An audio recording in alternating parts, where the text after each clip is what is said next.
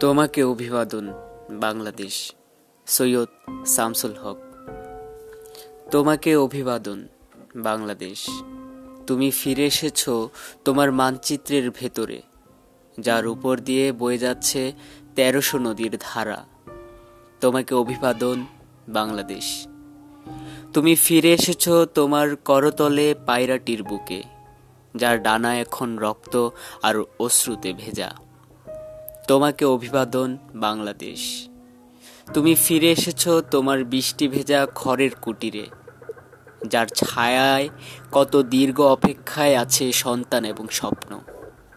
তোমাকে অভিবাদন, বাংলাদেশ। তুমি ফিরে এসেছ তোমার নৌকর গলুয়ে, যার গ্রীবায় এখন ভবিষ্যতের দিকে কেটে চলেছে স্রোত। তোমাকে অভিবাদন বাংলাদেশ।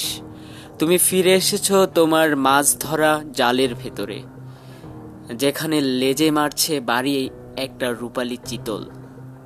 তোমাকে অভিবাদন, বাংলাদেশ। তুমি ফিরে এসেছ তোমার হালের লাঙলের ভেতরে, যার ফাল এখন চিরে চলেছে পৌষের নবান্নের দিকে। তোমাকে অভিবাদন, বাংলাদেশ। তুমি ফিরে এসেছ তোমার নেহায় ও হাতুড়ির সংঘর্ষের ভেতরে। যার এক একটি স্ফুলিঙ্গে এখন আগুন ধরছে অন্ধকারে। তোমাকে অভিবাদন, বাংলাদেশ। তুমি ফিরে এসেছ তোমার কবিতার উচ্চারণে, যার প্রতিটি শব্দ এখন হয়ে উঠেছে বল্লমের রূপালী ফলা। তোমাকে অভিবাদন, বাংলাদেশ। তুমি ফিরে এসেছ তোমার দোতারার টান টান তারের ভেতরে, যার প্রতিটি টঙ্কার এখন ইতিহাসকে ধ্বনিত করেছে। তোমাকে অভিবাদন, বাংলাদেশ। তুমি ফিরে এসেছ তোমার লাল সূর্য আঁকা পতাকার ভেতরে, যার আলোয় এখন রঞ্জিত হয়ে উঠেছে সাহসী বদ্বীপ।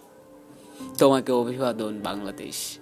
তুমি ফিরে এসেছ তোমার অনাহারী শিশুটির কাছে, যার মুঠোর ভেতরে এখন একটি ধানের বীজ।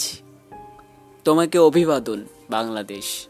তুমি ফিরে এসেছ তোমার প্লাবনের পর কমল পলিমাটিতে যেখানে এখন অনবরত পড়ছে কোটি কোটি পায়ের ছাপ।